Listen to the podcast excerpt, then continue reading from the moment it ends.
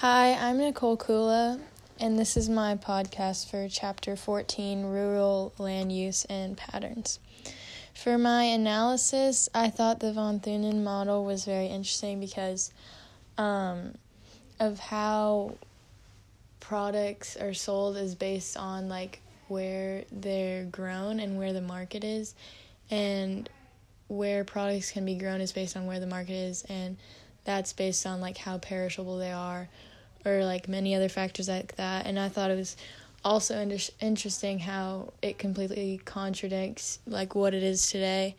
because we have things like cool chains and like refrigerators and preservatives and things like that which makes it possible for the farm to be farther away from the market. So the von thunen model isn't very like in action today. And for land value,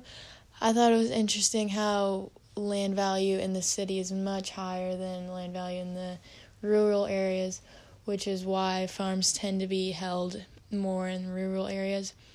because the demand for uh, land in the city is so much higher and the supply is so much lower than that of the rural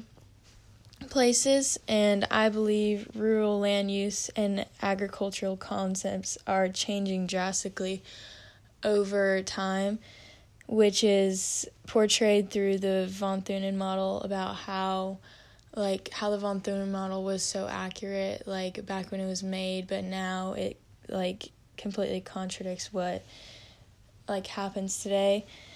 And I compared the von Thunen model to um, our von Thunen model notes because uh, in the book it just like added on and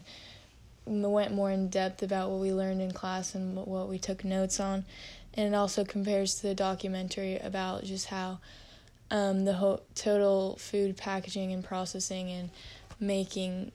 process happens. If I were to create a book cover for this, it would be a picture of each stage of the von Thunen model and um, a picture of the model. And remember, agricultural um, concepts, especially rural, are ever changing.